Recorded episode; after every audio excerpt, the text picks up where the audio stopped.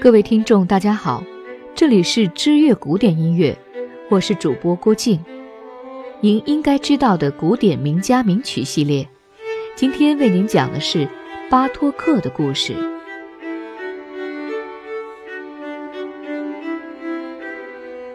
巴托克，我思故我在。二十世纪前半叶。继德彪西、拉威尔之后的作曲家，你一般能够想到谁呢？斯特拉文斯基、勋伯格与巴托克，他们都是离经叛道的改革者。我们把“离经叛道”四个字打上引号，因为他们都是个人主义集大成者。斯特拉文斯基的音乐以逻辑性与精准闻名，勋伯格则打破调性的范例。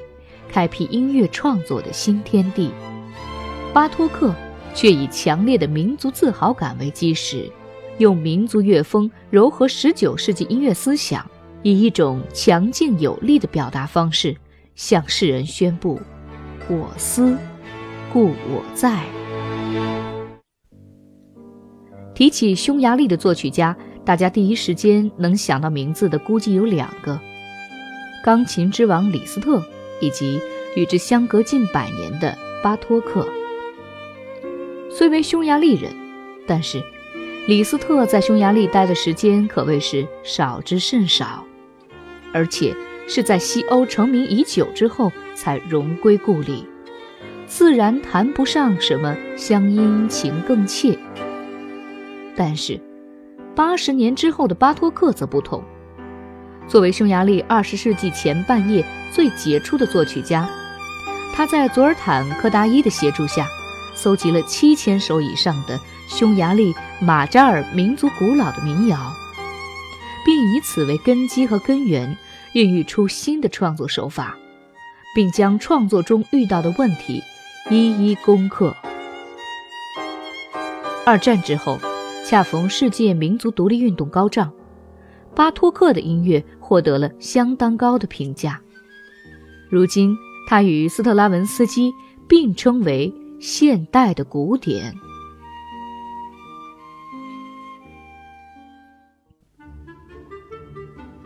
巴托克贝拉维克托亚诺什，一八八一年三月二十五日生于匈牙利的纳吉圣米克洛斯，也就是今天的罗马尼亚境内。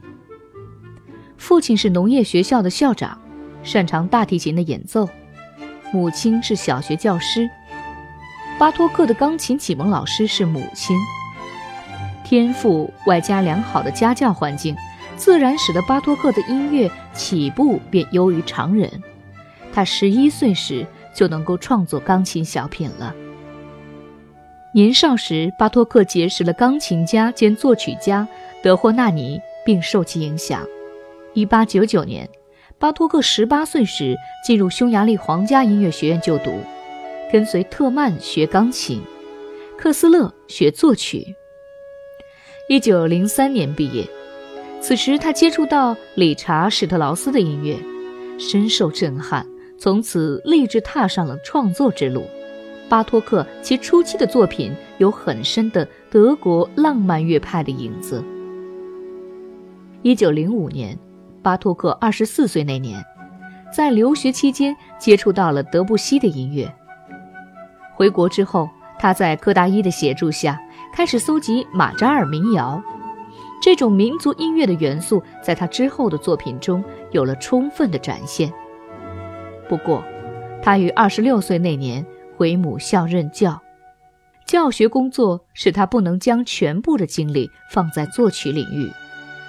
巴托克真正成名成家，要等到他的歌剧《蓝胡子公爵的城堡》舞剧《奇异的满大人》发表之后，而他的创作高峰是在四十五岁起。期间，第三号、第四号弦乐四重奏曲，第二号钢琴协奏曲，弦乐器、打乐器与钟琴的音乐等形式。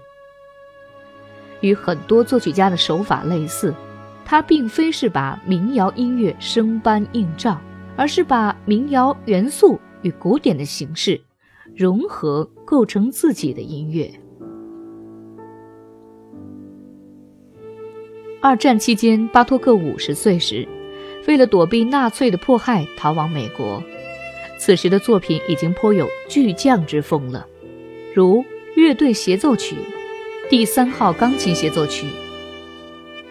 巴托克的晚年境遇不佳，在贫困颠簸中患上了白血病。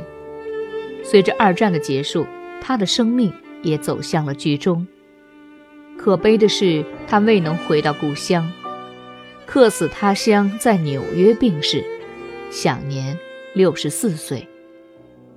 直到一九八八年，巴托克的遗骸由伊丽莎白二号横跨大西洋运抵欧洲，然后由汽车经法国、前西德、奥地利运回布达佩斯。沿途各国纷纷举行音乐会向他致敬，匈牙利更为他举行了隆重的国葬。巴托克著名的作品还有钢琴短曲集《小宇宙》，米克罗克斯摩斯。第二号小提琴协奏曲，为弦乐、打击乐和钢片琴而作的音乐等。巴托克的最盛期是五十五岁前后数年间，他累积了青年期以来的创造性实验，并加以整理，同时使用简明的写谱法，大胆地把匈牙利民族音乐以古典的技法来处理，这也就是他最大的特征。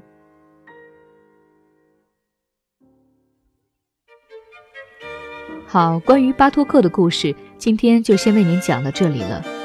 这里是知乐古典音乐，关于巴托克更多的故事，请您继续关注我们的下一期节目。